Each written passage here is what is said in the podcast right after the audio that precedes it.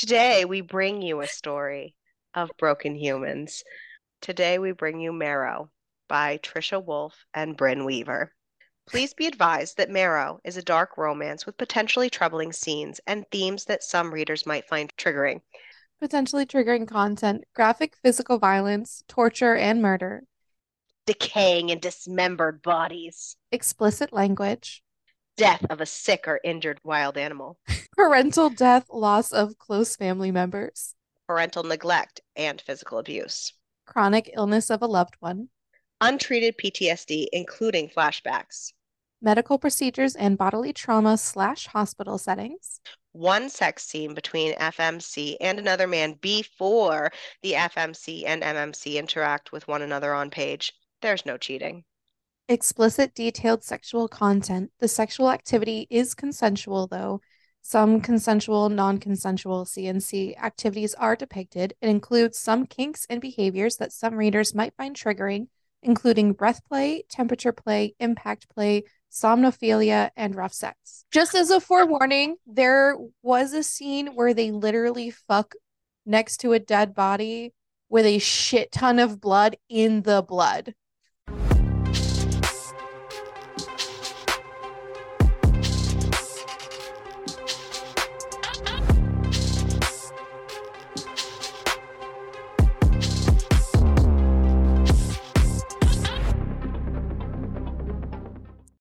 Well, this could go one of two ways. This could go, I am just like a dead ass monster, or I'm going to overcompensate in the most awful way, and this can go off the rails. I don't know how it's going to go yet. We'll have to see where that takes us. So I am hoping that you've came pretty recently from our most recent episode, Ghost, and then have came to this one. I mean, in the sequence Mario really hopes that you came. I mean, I also hope that for you. Fun times. But I say that because I feel like this was accidentally such a great segue because if you recently listened to Ghost, well, spoiler alert. So if you haven't listened to that one yet, go, Go back do it. because I'm about to spoiler. It ends up, we find out that our main female character is a Reaper. And I just find that it's so lovely connected this week that it just so happens that our main male character of this book calls our female main character His Little, little Reaper. Reaper. And I just thought that was such a nice little connection that It just was kind of brought so us cute. full circle this week. And it Mhm. was a great way to end our October vibes. Yeah, because this is our final October episode. today we are reading a story of broken humans. Well, today like we already read ourselves. the story, so Today we bring you a story of broken humans. Today we bring you Marrow by Trisha Wolfe and Brynne Weaver. This is a serial killer romance. If that is your vibe, congratulations. You're our new friends.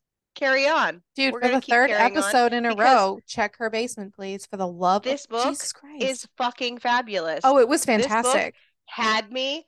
Oh my goodness, three chapters in, and I was fucking feral for it. Let me just tell you. Honestly, Please join our ride. It's fantastic. Come on, let's go. Get in, loser. We're going shopping. It's so funny too because I read Brynne Weaver's other book, The Butcher and Blackbird, and I loved that book. And that's again two serial killers. So good. And then I went to go read this one and I was like, I'm not allowed to read this one because it's on our wheel. And then I'm really glad. And I love this book because I loved the other book. Like it was fantastic. And this I one really was like Trisha I- Wolfe, so so there we go. We got two worlds coming together, baby. It's like our friendship. One of us is Mhm. pr a probable serial killer and the other one's wearing Disney ears. I'll leave you to figure out what it is, especially if you're listening to this and literally not watching. So Hmm. this book, Marrow by Trisha Wolfe and Brynne Weaver. The dedication was to anyone who dreamt of someone who would burn the world for them, who loved the villain, who rooted for the dark souls in their fairy tales. We hope Jack and Kiri ignite your beautiful black hearts. And it was I was here for it. I also highlighted the dedication because I loved it so much. So Marrow features Dr. Kiri Roth and Dr. Jack Sorensen. Shocker, they're both serial killers. for different reasons. But that's okay. They're still cool. It. Our book opens at an award ceremony, and Dr. Kiri Roth is being presented for the Brentwood Award for Philanthropy in Education. And Dr. Jack Sorensen is supposed to be presenting her with this award. He is kind of like the advisee on the team for the university. And Kiri has been the person spearheading finding grants and research money and finding facilities and expanding the body farm. She has brought this university from like a one to two acre body farm all the way up to like a 50 acre body farm. They are now the third largest body farm in the United States. So she's getting this award for all of her amazingness. And he is supposed to be presenting it to her, but he's such an arrogant little prick that he couldn't even be bothered to show up to do this. So Dr. Cannon, their boss, has stepped in to do that for her. And she's not happy.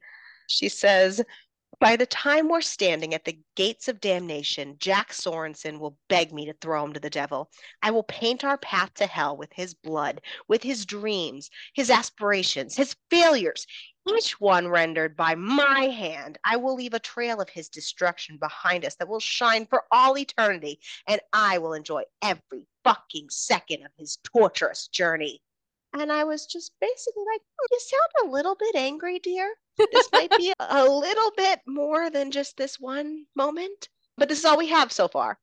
Yeah. And then she sees that he's actually there. It was a choice, and he's just lingering in the background. And she's so. And mad. she is super petty spaghetti. she's like, I will destroy him. So she notices another colleague of hers being a little cagey, nervously watching Jack. And she totally zeroes in on that and decides to utilize that to her advantage. And she goes home with that colleague to open him up a little bit. And they get it on, and she loosens him up so that they can have some pillow talk and gets her way. And he explains to her that there have been some discrepancies with a couple of the bodies that have come in, that one of them is missing their hyoid, and there was another one that was like mislabeled or something like that. And him and this other guy, Mason, who found the discrepancies, thinks that it is at the hands of Jack and Jack and is like supposed to be this huge big doctor who never ever makes mistakes. So like mm-hmm. having these discrepancies is such a huge deal. And I think they were planning on bringing it up to people as well because, you know, obviously. right. But when there have been mistakes prior at this place, it's always been the interns that were the ones at fault. So people like Mason who brought it up, it would have been his error, not actually a mistake or whatnot. So who knows how that would have panned out. But she knows, shows us that she knows exactly who Jack is. And she knows that he is a serial killer and he prefers to strangle people. And she's really glad that she got this information because, you know, sometimes the universe gives you exactly what you need and I'm not the kind of girl to just take what it has to offer. I'm the one to seize it. And so she drugs poor Brad, her coworker, and uh, make sure that he is snoozing away after their um, time together. And she takes off and she goes to work, literally, of course, to the dead body farm. It's just she's... so funny to me because she's such a planner, but she's also so fucking reckless at the same time and it's just it's so funny because this, she is more motivated by like book. yeah she's so motivated by her emotions and like her feelings and stuff. And like a lot of this of her wanting to take down jack is because she got snubbed by him. Oh i'm living for it's it. so fun. oh i love it. Are you kidding me? It's so yes. funny because so, you know what? It sounds like something exactly like if we were in that mindset something we would do this is it's fantastic. Like I am just We're showing our true is- colors here on four days before Halloween. so we get Jack's point of view and we see him utilizing his sketchbook. Now he, we learn, sketches his victims before he victimizes them. And he's working on this victim that he's been watching for a little while, Colby. And he doesn't yeah. just draw the victims, he draws the insides of his victims with their bones. Yeah, oh, He he's has a thing obsessed about with bones. Obsessed Of with course. bones. I mean, look You at know what his, it's his giving? doctorate. The it's giving Cole from There Are No Saints with the bone sculpture. Not really, because I think that this is a better serial killer than Cole. I like this one So, better. Sorry. Yeah, so he's supposed to be going after Colby tonight because he's been getting ready and getting ready, but he sees Brad looking at him the way he's looking at him, and he sees Kiri go off with him, and he just can't he can't shake it. And he decides that it's more worthwhile to follow them instead. And he follows them back to Brad's house, and he sees Kiri go inside with him He and not come like out. it. He does not like it. In fact, he sits out there and waits for like a couple hours and she still doesn't come out and the lights have all gone out and everything and he sneaks in and sees that Brad is sleeping alone. These people just fucking breaking into people's houses. So I just I find it so funny because he's so worried about Brad spilling his secrets to Kiri because he's like people have an irritating tendency to share details and secrets when sex is involved. He's like, and I'm just kind of like, yeah, Kiri's taking care of that. yeah. She's got you. Like she's she's I don't she's think, on it. but I don't think Don't he worry. realizes like why she would be getting that information. Like obviously at this point he doesn't know Obviously he doesn't. what she's about. And so like he's concerned because he knows like something's up with Well, like the he like, has you know. no idea. Like, He doesn't have no idea who Kiri is. Unlike Kiri, Kiri knows everything about Jack and exactly who Jack is, but Jack knows nothing about truly what Kiri is capable of. And he showcases that regularly in the beginning of the book. He even says, like, it would be asinine to blame Dr. Roth for this. It's not as if she would purposefully set out to destroy me. Silly boy, always underestimating a woman. And he just, he has no idea. Where she looks at him and was expecting him to sense like seeing like and same seeing same he was not able to do that. He is such that analytical one serial killer mind I mean he just- he wasn't able to- so like he is and he wasn't able to sense that about her and see past her facade because she is such a great masker and was not able to see that. So he breaks into brad's house and sees that she's gone and he heads into work. Alright. and he wants to look into Brad's desk. He wants to look into how much information they truly have on him. And there's somebody out in the body farm, and somebody's digging out there. And he's like, what the fuck? So he goes out there. It's Kiri digging. So she is so unhinged and I love it so much. Kiri's having a fabulous time digging out there, and she starts just chanting random words at him. Um, and at this point, he's looking at he- her like she's fucking crazy. And that's when she's just like, it's a geocoding system. Every three meter section of the globe is assigned its own unique three word code. This is Splits Over Barons. And then she goes on and lists like three other of the random names and it's like and this is where you buried your last body and the body before that. And this is the one where the body is buried that's missing the hyoid or whatever that was incorrectly whatever. And oh my goodness she is like going on. And he's kind of basically like what are you doing? Like what's going on? And she has the bag and she's like, Oh, are you worried I took someone important to you? And ah. This so she whole rolls section out is just so funny. It's just so fabulous. She rolls out the head of the body that she has stashed away, and it's Mason. And he's like, You killed Mason Dumont? And she goes, No, You killed Mason Dumont. And she walks around showing him. And it's Like- just so funny because she's like, Your boots are too big for me. And I had to wear like six pairs of socks to get these to fit in here. They're still too big. and big. then and actually and she pulls out her vest to show him the weights. And she's like, You're a hundred and you've got to be what, like 190 pounds? like and she's and whi- meanwhile as she's throwing in Mason's body parts and waving his arms at Oh him my and like God. having a grand old time and she's like don't worry. I made sure to strut here all important serial killer man style so that the diligent detectives of westview will know that it was you if you decide to do anything stupid.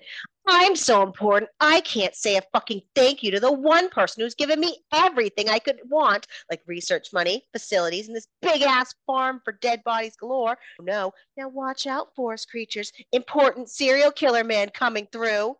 It's so funny because she's so like hell half no. dude it's just so funny because she was so pissed because of the he was supposed to present her the award and he wasn't there. And like It's the one person award. she wanted to say thank you to her was him because this whole time he's been trying to get her out of this thing by like saying she's not qualified the whole list of things of what she's doesn't have. And like he's been trying to get her out. And so she's really pissed about it. And so like when she saw him at the thing obviously like she thanked everybody except for him at the thing and she's Mhm. like this is bullshit and it's just so funny because it's Pape not saying But thank to you him, he just thinks it's just this little thing. Like, Mhm. dude, this is just because I didn't show up to the award. And he's like, a woman's revenge knows no bounds. Like, what on earth? And then she goes on to explain to him, no, like, yes, absolutely, I deserve, but this is more than that. I want you to tell me about how we met. And we don't even know how they met either. Right. And we get that story from him, and he's telling the story, and we get the story in his point of view of when like she came to the university. And to her, in that moment, even, she remembers wanting that connection, that feeling of wanting him to see that like seeing like. And since that didn't happen, it was such a snub and it was basically a slap to the face. She wanted that recognition of likeness, a connection with someone like me. But then after he tells the story, she goes, That's not how we met. That's not the first time we met. And And he's Then- confused now. I'm confused because I'm like, wait, what? What is yes. going on? How he's he's confused meet? for about 0.2 seconds as she injects him Well, and tases him yeah. and knocks him the fuck out and then stands over him and basically leaves him in the dark right where he's always been and then steals his lighter Yep. It's just- and But and then as he's under, he starts getting a flashback. I really enjoyed that. I like how they threw these little like italicized things in there to Mhm. learn a lot of their backstory and stuff. But it, it is so funny because then after he's remembering him being outside in the cold, and we learn more about the story way later on, but it's little bits and pieces of his backstory in there. But then he wakes up and he goes, She tased me. And because he's, I know I've been drugged because he can taste it. He's like, I know the second I opened my eyes, I was drugged. the flashback shows how important that lighter was to him Yeah. that she took and yeah shows us how much more we need to learn about him but yeah Yeah, and then of course, like in his head, he hears her saying that wasn't the first time we met, and it was such like a bitter tone that she said it. But he glances around, and then the dismembered one, Kiri removed from a bag and tossed it around the creek, the stream. Uh, The woman doesn't want me dead, but she does want something. And directly in front of me, the shovel is stabbed into the silty earth. Right now, it's clear she wants me to dig. And it's just so Yep. funny because of how she leaves him, because he doesn't understand. no Crazy. and he's just woken up in the middle of nowhere with this just shovel and the obvious instructions that he is to bury the half of body that she has left because she took half the body with her. And he's like, it's clear that she didn't want me to actually get caught with a mutilated body, regardless of how the scene she painted, but because she only fucking left half of it there. So it's just so funny. It's just, it's great. I love it. and we learn why the hyoid bone is so important to him. That's the only bone in the body that's not connected to other bones. It just is like a free floating bone connected just to like cartilage and tissue and whatnot. Mm-hmm. So it intrigues him so much. So he is literally obsessed with it. And uh, he sends her flowers. And this man. They are special flowers that he has grown in his house and bred to the exact shade of her eyes and tied with a bow made from Mason's clothes. When they were describing the color of these flowers, I was like, oh, it's cool. It's this awesome shade of blue. They would just talk about the blue shade. And then they like go into he literally bred these to match her exact blue. And I'm like, in the fucked up way, I was like, that's so cute and romantic though. Mm-hmm. This man bred flowers to match her eyes. So they then verbally spar over this whole thing. And you know, they talk about how she has le- kept that other half of the body as kind of leverage. And we learn that he has recorded that whole confrontation from the night before as leverage. And then they argue over territory and that basically a serial killer's common decency is to just not, not be in the same another, territory. Yeah, right. encroach on someone. And else's. the last time someone encroached on his territory, he took care of it. Mm-hmm. And he doesn't want to have to do that to her. So she needs to pack up and move out, kind of deal. So they make a deal. They recognize that Brad has become a problem. So they make a deal that whoever can make Brad leave like completely leave and leave the fastest will be the one to win the territory and then the body and the recording will be relinquished. And they will win the thunderdome. So, so fucking funny. I like the fact that they called it that. I'm like oh my god i love it so it was much. an amusing book. It i was, was amused yeah. by most of it. It definitely brought in a little bit of a lighthearted to like heavy subjects. Yeah there's a lot of heavy in the book mixed within the light-hearted, funny shit. It's also a book about serial killers, but there's that. Right. But I mean, it was entertaining. And I was totally digging Kiri and her Hell Hath No Fury. They're having their verbal spar and they make this deal. And then all of a sudden, um, Dr. Cannon arrives pretty somber and calls everyone into a work meeting. So they go into this meeting and they find out that, oh no, Mason, one of their interns, has been declared missing. And it turns out he's officially missing as of this morning, but it turns out nobody has seen him in days and days. Oh no. And everyone shocked and concerned. And um, Kiri won't make eye contact with Jack. And it's kind of irritating, Jack, but she's playing it up good. Kiri is really good at the facade. She has this like, bubbly outer, everybody's favorite human mask. Then he introduces someone else to mm-hmm. the meeting. That and is when Kiri, Kiri looks to Jack. Meets Jack's eyes at this point. And basically actually looks concerned. Yeah, because she is purposely avoiding this person's eyes. So that's why she's actually looking at him because now she's fucking actively avoiding this other guy. And his name is Special Agent Eric Hayes of the Violent Crimes Division with the FBI. FBI. And they assume that Mason has contacted Agent Hayes about the discrepancies and that's how he has gotten here. Because why else would the FBI be here on the first day before it's even been made public that this random dude has disappeared? Yeah and Jack makes it very clear too that he knows that Brad's not the one who let the FBI know because Brad looks visibly shaken and that he is more scared of Jack, Jack, than he is of anything else. So that's how they kind of knew that it would have been Mason that would have said something to the FBI because mm-hmm. there's no way in hell that Brad was going to do that shit because Brad knows who Jack is and what Jack does and he is terrified of Jack.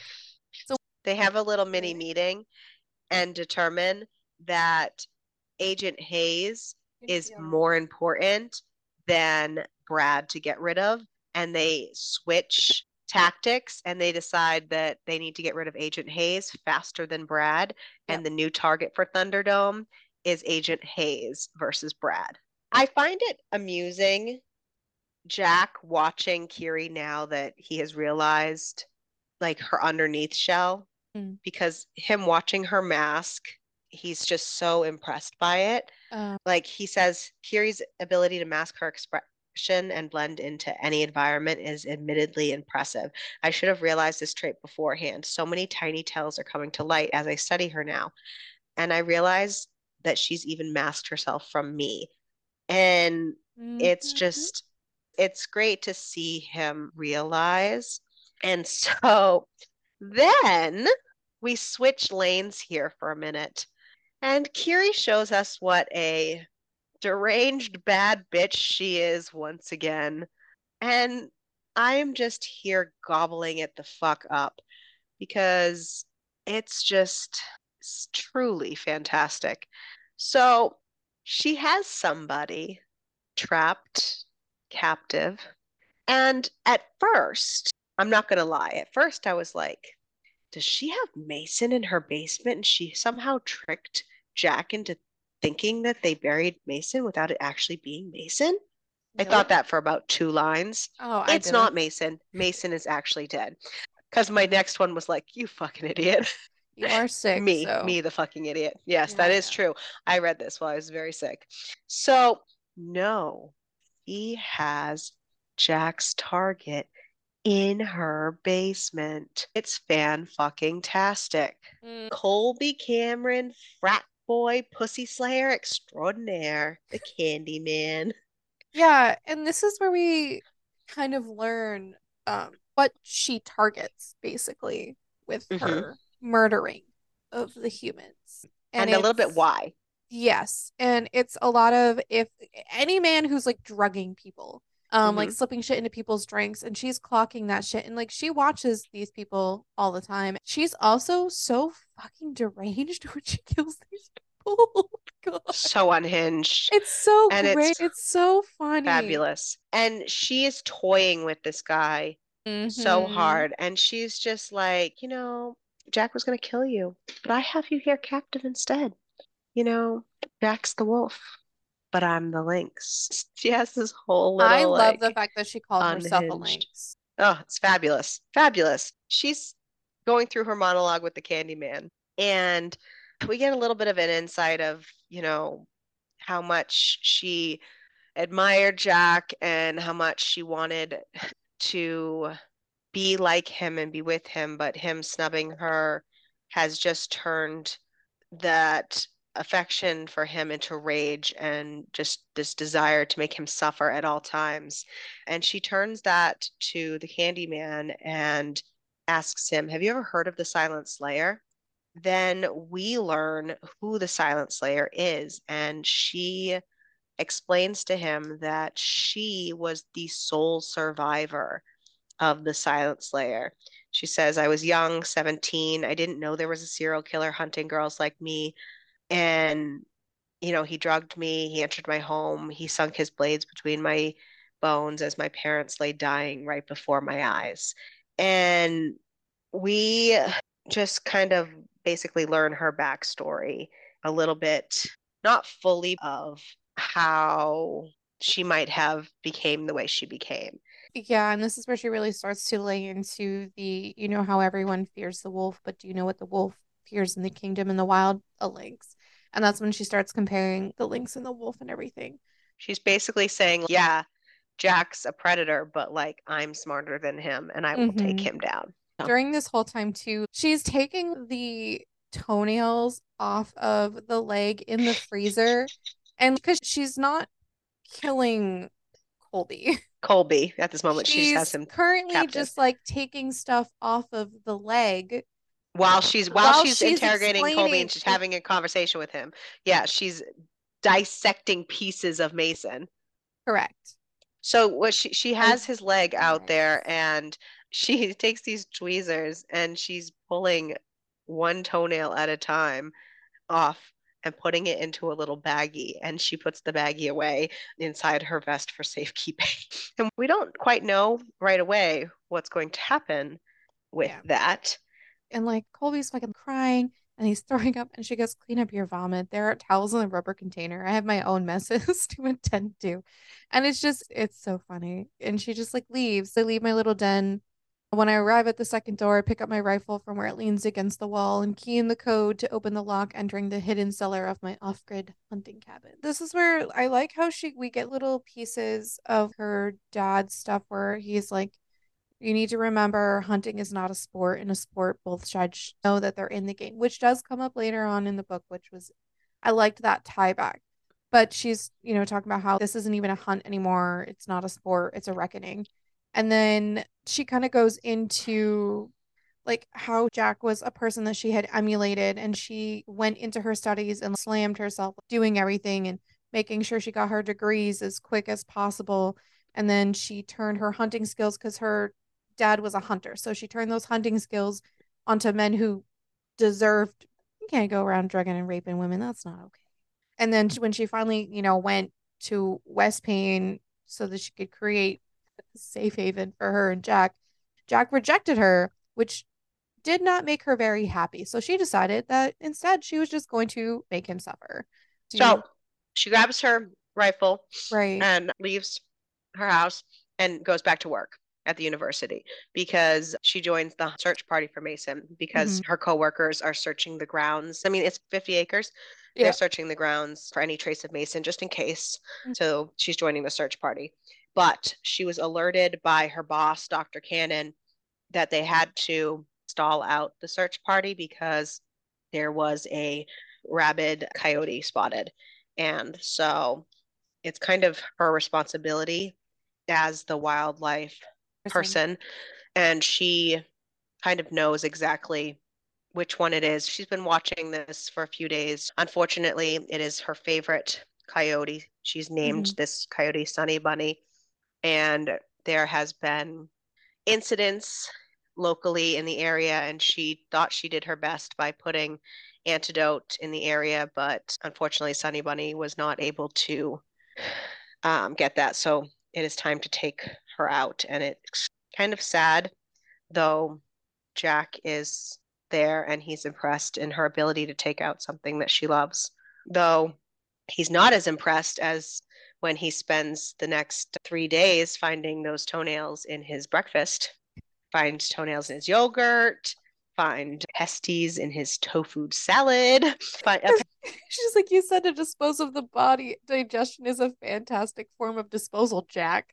so they, with Agent Hayes on the case, Jack decides to set up Brad. And it's kind of funny because he not only decides to set up Brad, but he kind of decides to stick it to Kiri at the same time. Mm-hmm. So he wears Brad's clothes and makes sure that all the cameras can see and takes Kiri's target to Brad's house and murders him and sets it ablaze, successfully setting up Brad to take the fall. So that night, he has to have a good alibi. So he, of course, has to log in some hours at work. Kiri is also logging in some hours at work when she accidentally knocks her trophy that she won at the beginning onto the floor and it shatters. Mm-hmm. And the shattered glass triggers her into a flashback. And this is when we fully learn of her victimology with the silent slayer yeah, and how yeah and how he had her basically on the brink of death with her parents dead beside her bleeding out well her um, mom was dead beside her her dad was on the other side and then he killed her dad in front of her so she was he killed the mom in front of her too we just yeah right but her mom was already dead in the flashback. So he ends up torturing her with a knife first and telling her not to make a sound. And they have that he has the camcorder going because he is recording all of this happening. And so, mm-hmm. you know, the knife goes between the ribs. She's not making a sound and all this other stuff. But her dad is making noises through the gag. And then when he's done, he goes, you know, you were such a brave girl to stay quiet. Daddy, though, he was not such a good boy. And then he kills her dad in front of her with a hammer. And we learn that she has all these triggers to induce flashbacks like glass breaking, the red blinking lights, like from the camera, the smell of hospital hammers, cream colored carpet. All of these things induce flashbacks for her.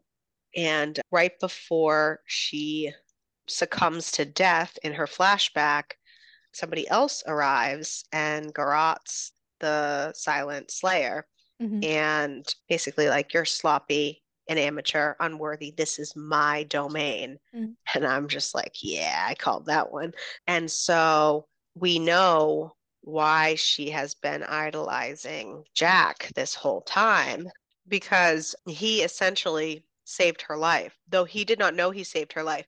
He thought no. she was dead on the floor so he walked away.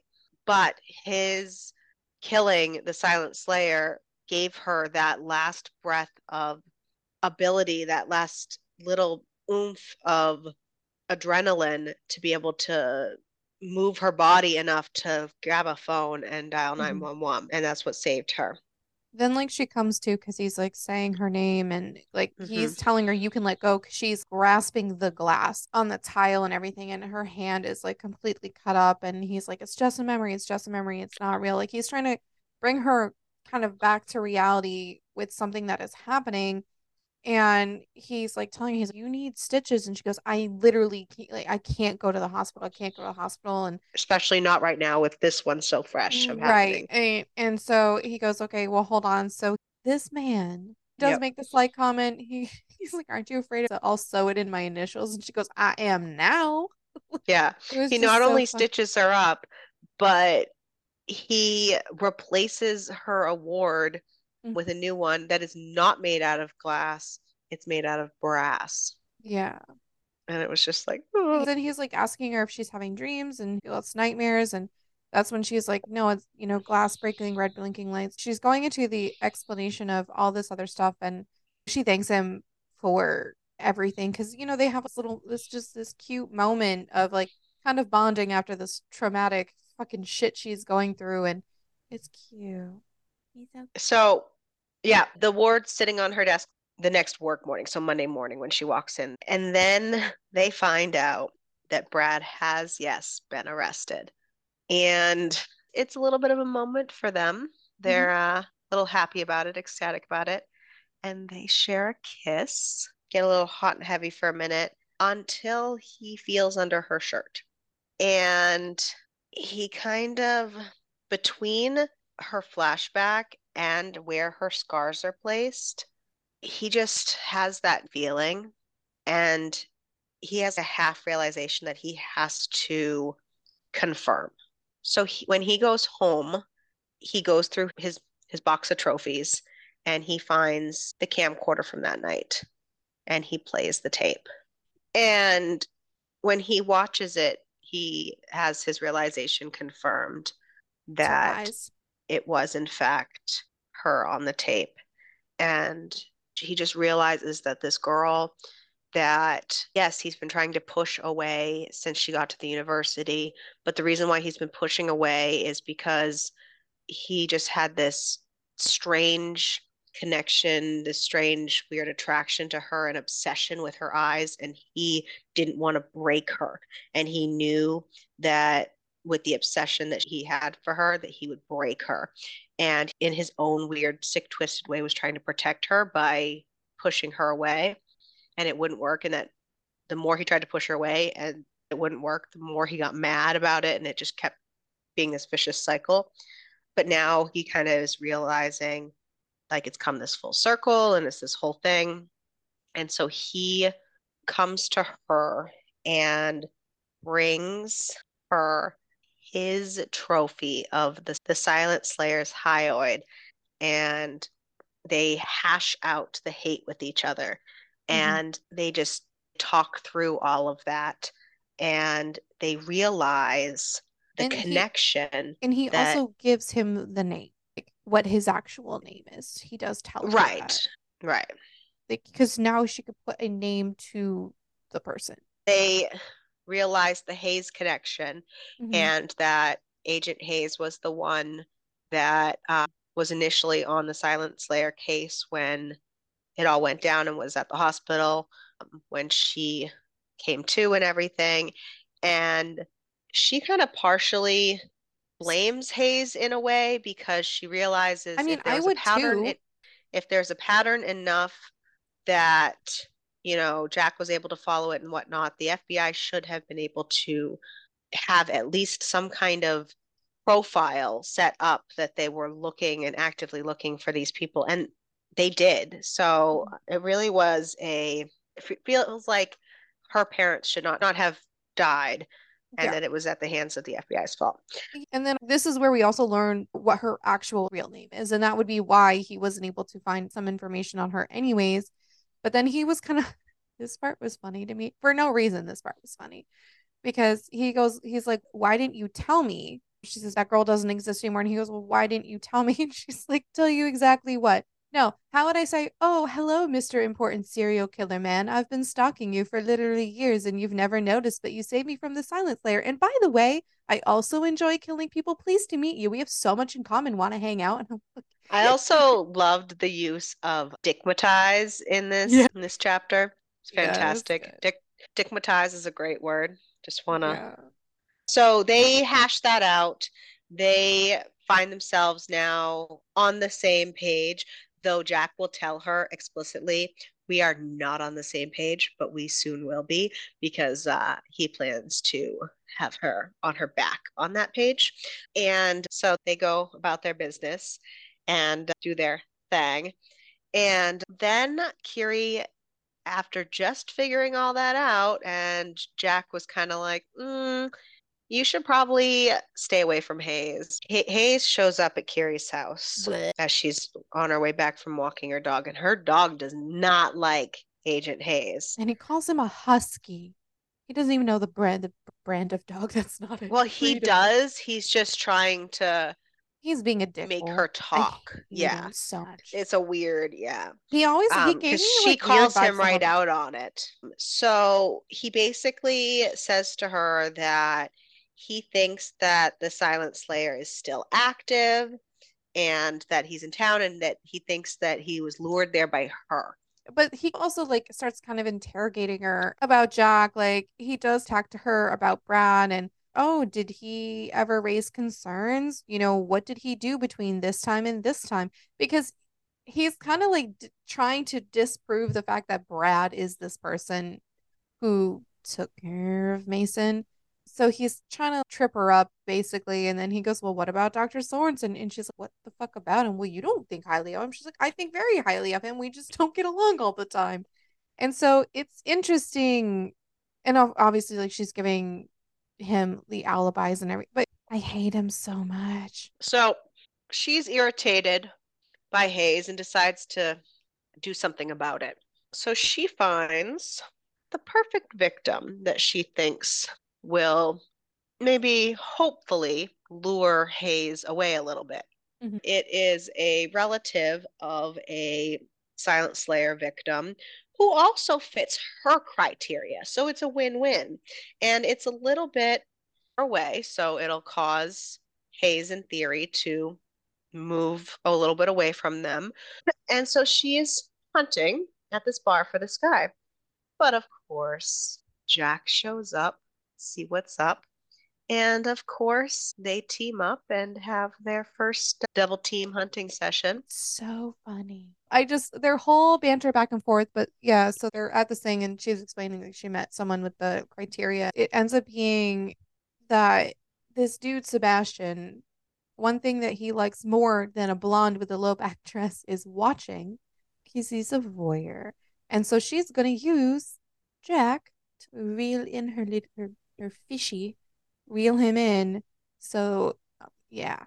So with Jack there, it makes it very easy to get to this man to go with her Mhm. because, oh, down for a good time, all go together. And he willingly goes with them. And He's a he dumbass, is horny man. watching he is watching Jack basically go down on Kiri and like having a great time. Then they get to the part where he is going to actually fuck her. But then the guy starts like giving instructions and like joining in with the commentary. And they're both just so over it. So then they kill him. And then they just continue and uh, fuck in his dead blood next to his dead body. I did Um, highlight in here that I'm pretty sure Ariel was very thrilled. The situation that was happening with Jack in this chapter that we learned. There are pairs of studs trailing the length of the underside of his cock with a Prince Albert piercing at the head. And I was like, oh, hello. As soon as I honestly highlighted that because, yep. He was like, condoms are going to be an issue for me. And I was like, He does start it out. He goes, I've had a vasectomy. I've been tested. I'm clean. And then, yeah, he told the condom things. And I was like, oh boy, like, well, they are serial killers as they're rolling around in the blood. They were like rolling around in the blood and they're like just slashing around. I don't, there's a lot of blood. There was, and she like picks up her like blood coated finger and licks it. And I'm like, absolutely That not. was a little bit too much It was a little, yeah, I was were like, really, it wasn't like it was even it. each other's blood. It was their victim's blood. And I was like, Yeah. but whatever. Again, they're serial killers to each their own. But then they're like, Um, the difficulty with body disposal when you're trying to not dispose of a body is location. So basically, they want to take this body to make it connected to the silent slayer, essentially. They're trying to lure Agent Hayes out of Oh, the area Yeah. with the connection to the silent Slayer. And so Jack has to take the body and bring it further away to a better location that they had picked. But has a mother in a home kind of nearby. So he has an alibi that he chooses to visit her at that time. Hearing about his mother was so sad because she knew from first moment that she saw Jack that he was off. And his dad also knew it. And the more that his behavior disturbed his dad, his father decided to just continue hitting the mother to the point that he caused her such a traumatic brain injury that now she was a vegetable for a few years. And then she kind of made like a slight recovery. But the night that the dad gave his mom the traumatic brain, brain injury is the first kill that he ever did. So he killed his dad.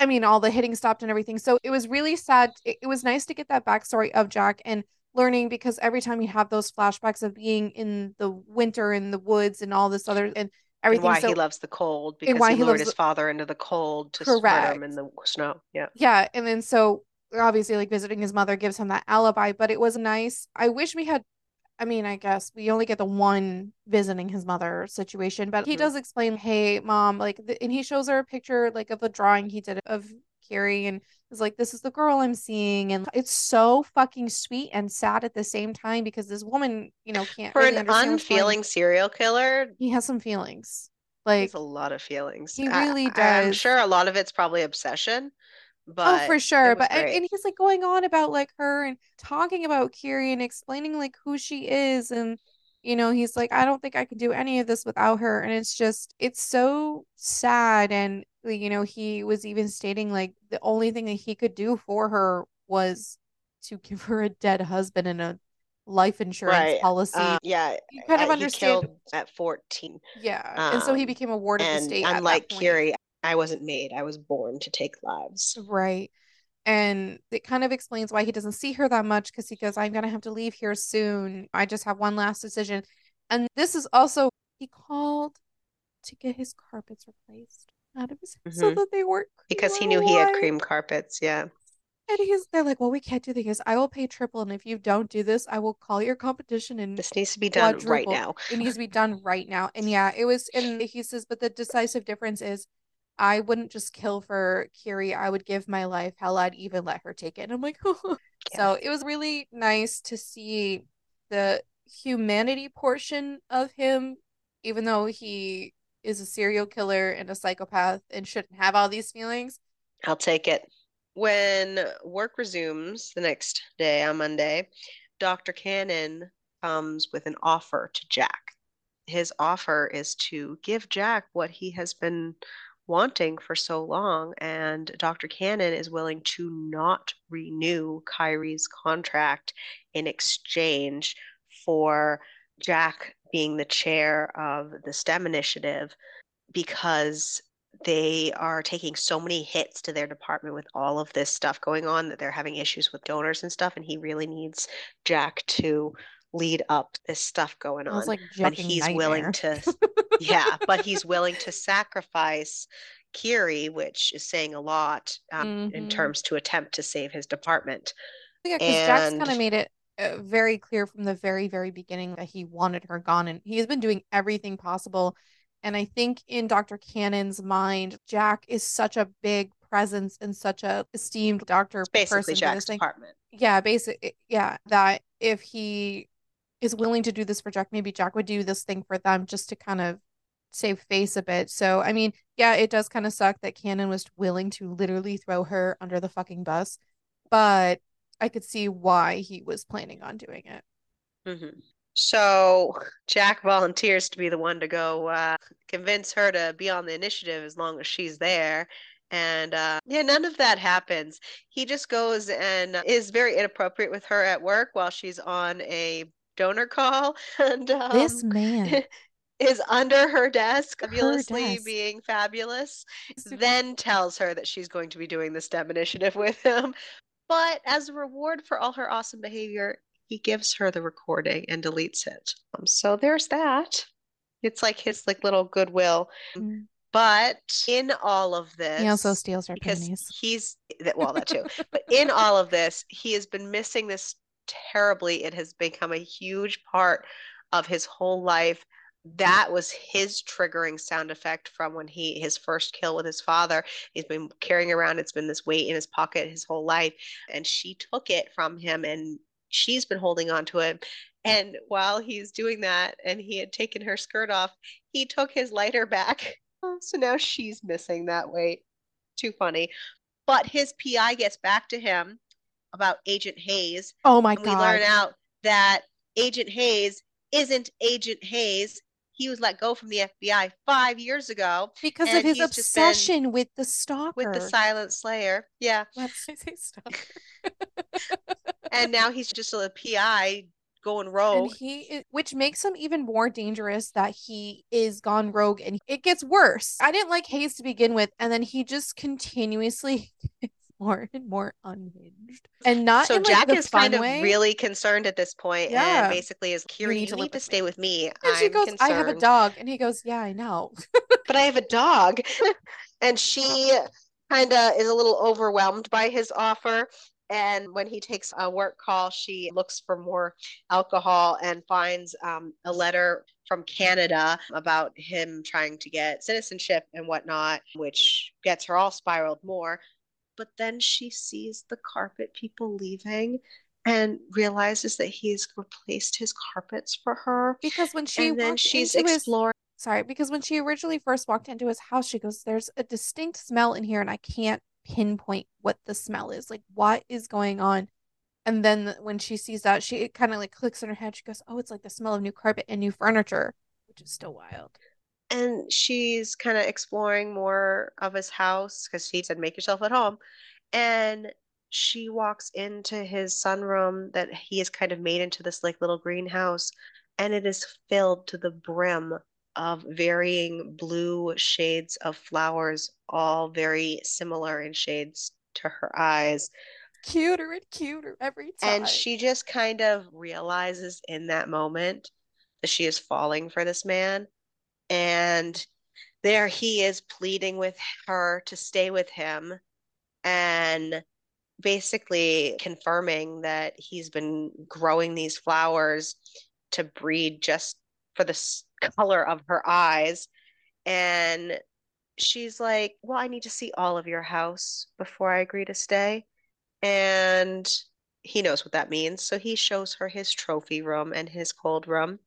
And then she gives him what she thinks is his ultimate fantasy and injects herself to knock herself out so that she becomes a living, almost dead body for him, a living doll for him to move in whatever way he wants. I mean, she kind of knows that's what he wants anyway. So she's, Mhm. it's, I think this didn't bother me as much as I've seen it in other books. I don't think it should bother. Well, no, because I have a weird thing with being asleep and doing all the things. Well, But she this was a little, permission. well, that's the thing is this is a little different than just like finding a sleeping person and doing it. Uh, It just it's that whole CNC thing. It's if but if you know I just- want, I don't For know. me, I enjoyed the fact that she was like, I'm doing this for you, and then literally injected herself. And I was like, okay, I can, it's fine. He has a grand old time and she's asleep. So, I mean, when she's coming out of it, she has a grand oh, old yeah, she's coming out of it and he's in her ass. So, Well, she's happy about that. I know she So- is. Then they spend a week of happiness doing all the things, and she's staying at his house for a week, and they are coming and going to work together, having a grand old time at home together. They're having a good time. having a blasty blast. Hayes visits Kiri's class because he can't visit her house anymore while she's lecturing.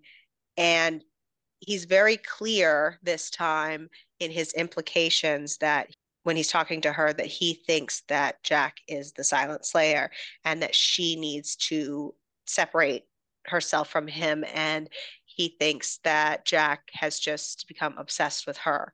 And she realizes that she kind of needs to protect Jack from Hayes a little bit, even though Jack is there just in time and pulls her away and kind of gets all tough guy, like this mug girl back the fuck away and does his job. But the wheels are spinning for her. And uh, after they go to sleep that night, she leaves Jack sleeping, writes out a letter and a note for Jack and she leaves Jack a note with another three word phrase on a location for him to find. So when Jack follows that three word location, Jack is left with a present. What is that present, you ask? Oh, it's Colby, just the victim that's been sitting in her basement for a while, living off of military rations. He also is so impressed with her like base- Oh, yeah. Because she's So basically like She basically this put this system. gigantic. Okay, so here's what I pictured when he was describing it because it's like this glass or pla whatever. Did you ever watch the show You? Mm, it's on my watch list. I just haven't. It reminds me of the plexiglass room that he has in his basement. That's literally exactly what it looked like in my brain hole. Anyways, so it's time to go a hunting. She presses that magic button that she has installed to set the doors open to let Colby free. But don't worry, they're lying in wait. And she's got her arrows. She tries to give it to Jack because this is his present after all. But he goes, It will be way more pleasant for me to watch you do it. So she does. It's glorious. She even shoots him in the asshole. I know. They, they get a good kick out of that. That was so fucking funny. Just sitting here laughing about them killing a man. Great times. Listen, Um, the fact that she shot him in the ass because then she makes a comment. She goes, "Huh, you should have seen the the shot I did when I shot someone through the dick and the balls once." Like, Yeah. They were they were both pretty impressed by her. Yeah, she's got some good aim, man. Good aim. So they take care of Colby. He's donezo. And she leaves Jack on cleanup duty. She says she has a meeting with Dr. Cannon. She cannot reschedule and she's got to go. Pew. He was like, great, because she had everything all set up for him so that he could flay Colby to his heart's content and use her room. And she goes back to Jack's house and sets up her emails on her work computer so that they will time every so often to send emails to people so it looks like she's working from home. Mhm. And she sets her mouse up so that it's moving and doing things regularly. And she goes to go after Hayes. However, she doesn't get that far. No. She Uh, gets tased in the back and chloroformed to the face. And then Jack is having a grand old time checking out Kiri's kill room. he was setting alarms and stuff and just making sure that he can contact her. So he has his phone and everything. But this was when he discovers the glass cage in her basement and he Yeah. goes, It's just, it's so remarkable. So in the kill room, he notices that there's a letter left for him. Mhm. And the letter says, Dear Jack, everything here is all I have of you. I thought it would hurt to give these things away. From the moment we first met in my home, I've clung to every piece of you I could find. I know you don't think that you saved me that day. Maybe you're right, but not in the way you think. You gave me the chance to save myself, whether you knew it or not. Jack, you became the scaffolding I rebuilt my life on. And so basically, she's saying, I built up the image of an angel of vengeance who swept into my life on a cold wind in my darkest hour. I wanted to destroy the man I met after years of watching from the shadows. And I love the man I've come to know in the process of trying to burn you down. I love you, Jack Sorensen. You're the only man I've ever loved, the only man I will. And he sees the items that she left, and it was all kinds of remnants of her stalking him articles of magazines and journal publications, press releases, little tokens, receipts, sticky notes, a pen he once used, a syllabus from like one of his lectures and stuff, all kinds of things. And that receipt that he had dropped that day, in addition to the other half of Mason's body. And he said it's like one of those friendship hearts broken in two. Our heart is a dead body, and she's giving me her severed half. She just sacrificed her leverage. And he decides, which is big for him, not to finish taking care of Colby's body just yet. He needs to go talk to her about this letter. It's so important. So he heads to the university. And surprise, she's not at the university. Dr. Cannon said she postponed the meeting that they had because it wasn't that big of a deal. You know, she kind of chalked it up to be one, but it wasn't. And she said she was working from home. In fact, he just got an email from her like 15 minutes ago. Fabulous. So after he leaves the university, he goes to the house to try to find her. It's his last ditch effort to see if she's home because he has this feeling that she might have gone after Hayes without him. And he arrives there, he finds her computer set up on automatic, and that's when the realization sinks in and he is not happy. He realizes that she's gone after Hayes. So he goes straight to where Hayes has been staying and his car is not there. He breaks into the motel, but Hayes's computer's there. And he can see all kinds of stuff and see that the obsession with Kiri and so much has just gone full blown overlord. But he can also see that Hayes recently. Second. Did you just say full blown overlord? It's... Probably. I'm sorry. I'm just like no. overboard. Overboard. There we go. I'm like, did you just overboard. say over? Full blown overboard. I like Overlord better. take me to your leader. So he finds that he recently purchased Kiri's childhood home that her parents were murdered in, that she was almost murdered in. Because he's a fucking like, psycho. What a fucking psycho. Yeah, that's exactly yeah. what I wrote. Word for word. Fucking psycho. He is like, that's where I'm going. No gun, no knife, no ligature, no physical weapons. We don't need them we are the weapons. And he calls and attempts to report Kiri is missing just to have as a backup plan. Yeah. Because of this unhinged fuckwad. And then he goes to do battle. Because he still thinks that Kiri has had the upper hand here. He does not realize what has actually happened. Well, uh, yeah, because he also, during all of the going through all of his stuff and everything, he realizes that Kiri thought that she was protecting him from Hayes because Hayes has been trying to connect him to the Silent Slayer. So basically, in the event she didn't succeed, she was saying her goodbye just in case. Mm-hmm. But he doesn't realize that she's in trouble. She's in danger. That it's not her who has kidnapped Hayes, but Hayes right. it was kidnapped Kiri. Exactly. And Hayes is using Kiri as bait. Yeah, this is um, he, he is has, so wild. This man. Yeah, he. This isn't even obsession, tiny man feelings being hurt. This is just pure unhinged stupidity.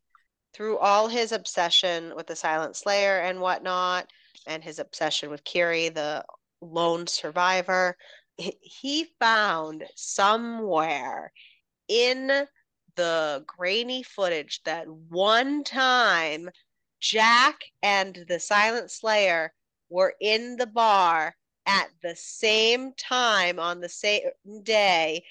And so now Jack happens to be in Kiri's life. So that means that Jack must have been the one to kill the Silent Slayer, and Jack is the Tri City Phantom.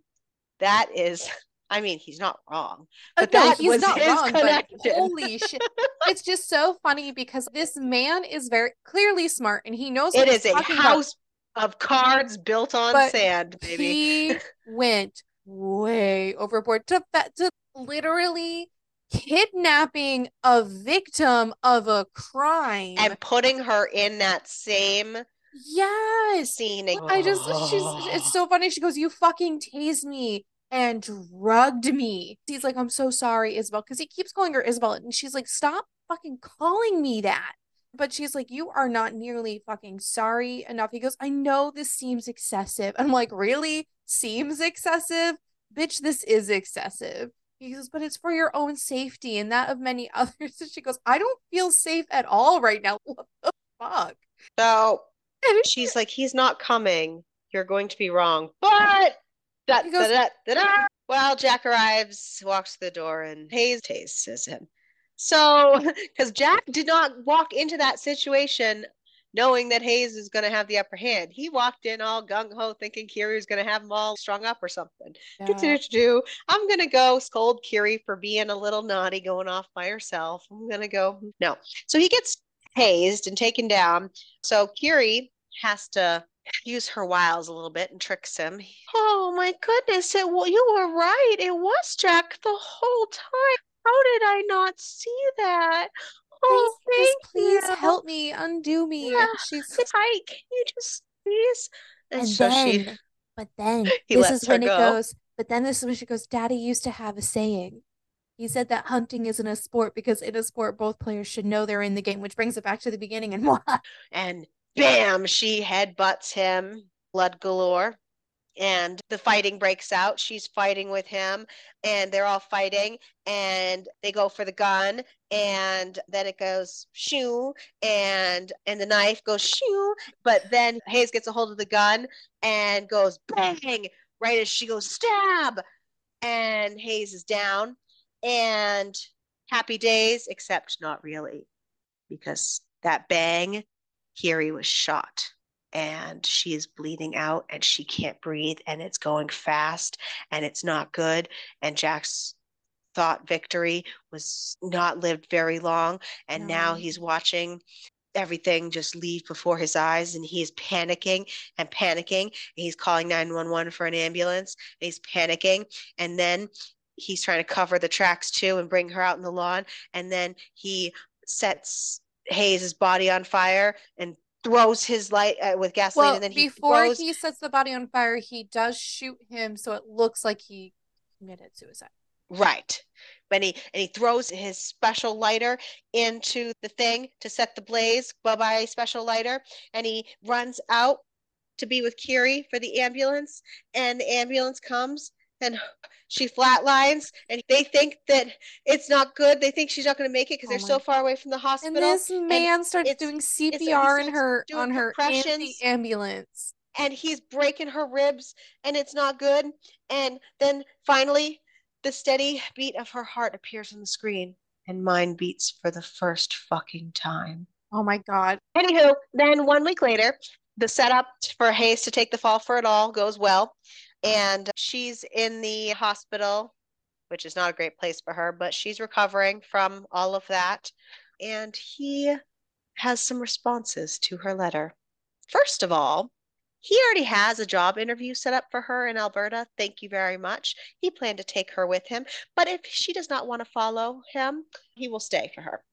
And thank you fucking very much. I loved there was the one line that he did and I highlighted it and he says, In the end, I can't steal you. I can't force you to go with me because I can't take your choice away, Kiri. You've already had too many things taken away from you and I can't be responsible for taking anymore. And I was like, oh my And then- There is an epilogue, and it is three years later, and it comes full fucking circle, baby, because it is Jack, her hubby Jack, presenting her Dr. Kiri Roth with the annual Educator of the Year award. And they are still hunting together and having a grand old time and doing their thing. And there is a bonus scene. It's a deleted scene. It's from when her stitches come out. Mhm. And honestly, it totally reads like a deleted scene because I feel like there were a lot of things that were mentioned throughout the book that referenced things like from that scene or whatever. Not a Mhm. lot, but like where, so that scene kind of maybe should have been included, possibly. I think probably had to cut it for specific reasons. Yeah, you know, editing. Yeah. Not everything needs to be put in, No. all that jazz. I enjoyed this book. Yeah, it was a really good book. I liked it a Grand lot. Grand old time. Yeah, it was great. Grand old time. Who's your favorite character? Literally the two main characters of this book. Jack and Kiri, loved them both. Yeah, Loved yeah. them. I loved Yeah. their dynamic. I loved their back and forth with each other. I enjoyed hearing about their backstory and their history and all this other stuff. And the way that they like interacted with each other on page was really good. I enjoyed them a lot. I agree. Kiri was unhinged and fucking fabulous. And I loved her. She was my favorite probably for the first half of the book. And Jack coming Jack in into with his obsession with her was probably, yeah, yeah, my second, The fact that ha- he made second half favorite. flowers the color of her irises. Who was your least favorite character? So I think the obvious answer would be Hayes because he was such a fucking psycho. But I also thought that Brad was a dumb character just because he was just such a weak fucking He's a weak man. I don't have time for weak fucking men. Okay. Mine was the obvious Hayes because he was super fucking unhinged and wild. And then I really, okay, hear me out. Honestly, I don't think this book had a lot of characters. Not really, no. Dr. Cannon, I wasn't a big fan of. And the only hmm. reason being, okay, because he was so willing to throw this person out. Understand he was doing it to save the thing, but be like, well, you know what? Fuck you. I know you do a lot of good work, and I know that you've expanded our body farm so much, and I know you've done all this work, but you know what? I want him to stay, so bye. Especially since she was the main fundraiser. It just it was kind of weird and almost didn't make sense. Like I said. Whatever. So Amazon gives us a 4.4 and Goodreads gives it a 4.0. What about you? 4.75. I really Wow. liked this book a lot. I did too. I rated it a 4.5.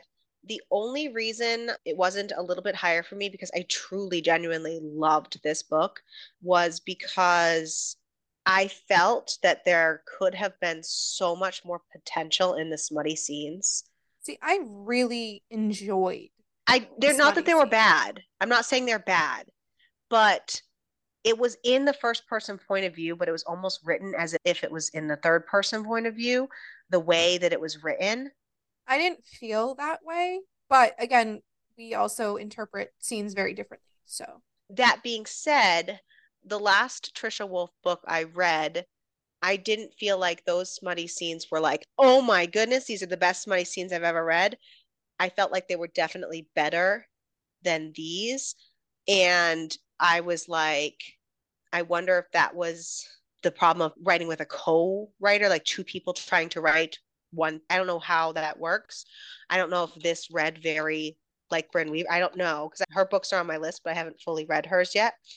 But with all the potential that these scenes had, and when that, oh, when all those piercings came out, I was like, this is going to be fucking fabulous.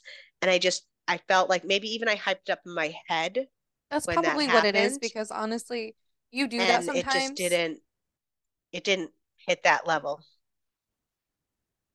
When I'm reading a smutty scene, I want it to suck me in. I want it to be a scene Literally. that makes me want to reread it on my own because hmm. I want to. You need I to want to like it? this scene. Yeah, this is not that kind of scene for me. This is not a one-handed scene for Ariel. Especially coming off of Ghost, where we were like, dude, I want this scene to go longer. This was not that. No, thank you. Again, they were not bad. I loved this freaking book. The story was great. The characters were great. I think that was the only piece missing for me a little bit. How about your cucumber rating now that we're discussing it? So we had some good stuff. We had some piercings. We had some serial killers rolling in blood. We had some somnophilia. We had a little a bit lot. of that CNC action. There was some stuff. So that automatically, for me, raises up that level. Again, I'm gonna. I don't feel like a six. I don't think they were written in a way that really sucked you in. So for me, it hits at a six or seven for me. Called it. I'm giving it a ah. seven or an eight. For me, it sucked me in and I got sucked into them. And again, it's all in how yeah, it's all in how everyone interprets different scenes, obviously mm-hmm. differently. Even though the rolling in blood thing, I think the only part of that scene that really got me was the licking of the blood off of her finger. Blech. Not a thing. I'm good with that. It, blood is very metallic tasting. It does not taste great. So I guess if you have a taste for it, then fine. But and especially it being another person's blood, I think it was a little. I feel like if there were more scenes in the book, it would have been probably a seven or eight, just because yeah. of the amount of like different types of things there were. Got you. Yeah. Overall, I really did enjoy it. They really did suck me in. I thought that they were well written. I got super sucked into it, and that's why I give it a seven or an eight. And I can understand where she gets it a little bit lower because she's a little bit more picky about the smut scenes. But again, it, it all comes down to how you as a reader and me as a reader interpret different scenes completely differently. We need to wheel of fate it and spin, spin it. Because oh, that was awful. spin the wheel for our first wheel of November. Yeah. So yeah, Double wheel stuff of November. No.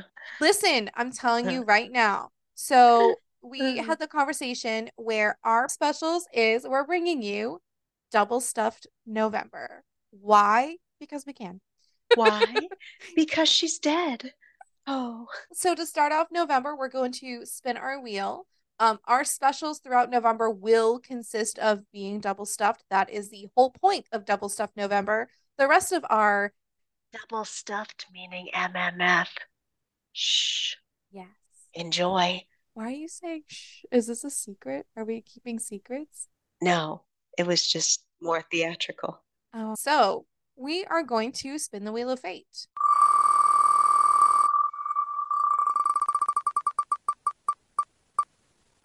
First book of November. What do we got? We have. Oh, is this the snake one? Yeah, it is. This is the one where I was like, hey, do you like snakes? the book is Viper by Naomi Lucas. It is part of the Naga Brides series. And oh boy, this this cover is a little intense here. Because it almost looks like his scales are like peeling off of him. It's kind of almost scary. All right, please ignore that. No. Long have we been alone, without brides, without females to warm us during the long nights, without sweet mates. But, but we see them from afar, brides that could be ours, kept away from us by walls and weapons. Females we long for greatly, obsessively, human females. And the one with the red hair, I want her. I saw her first. I will fight to the death for her. She is mine. So we'll come together and make an exchange with their men that will benefit us all. After that, to the winner gets the spoils. Let the hunt begin. But the redheaded female is mine. Viper is the first book in the series of bride hunting aliens. With the charm of a snake and the wiles of a devil, these males will do anything, and I mean anything for their female. So these are snake aliens. I'm so excited. we've been on such so a we've been on epic. such a cool little alien vibe. picture. Look at the three slotted picture from Amazon. Oh my fucking fuck. Join us next week yeah. for Snake Aliens because this is going to be epic. And so read Viper along with us. Snake alien. And we're bringing in double stuff November with an alien. Yay. I wonder if he'll double stuff. Ooh, is he going to use his tail for things? I want to know better. where his penis I will is. be I just want to announce this now. If he does not utilize his tail fabulously, I will be disappointed. I just want that known right now. I just want that known. No, just want that known. So Ariel made me look at Keep reading, everyone. Yes. I'm so Read along with us. Keep reading. and uh, keep it smutty.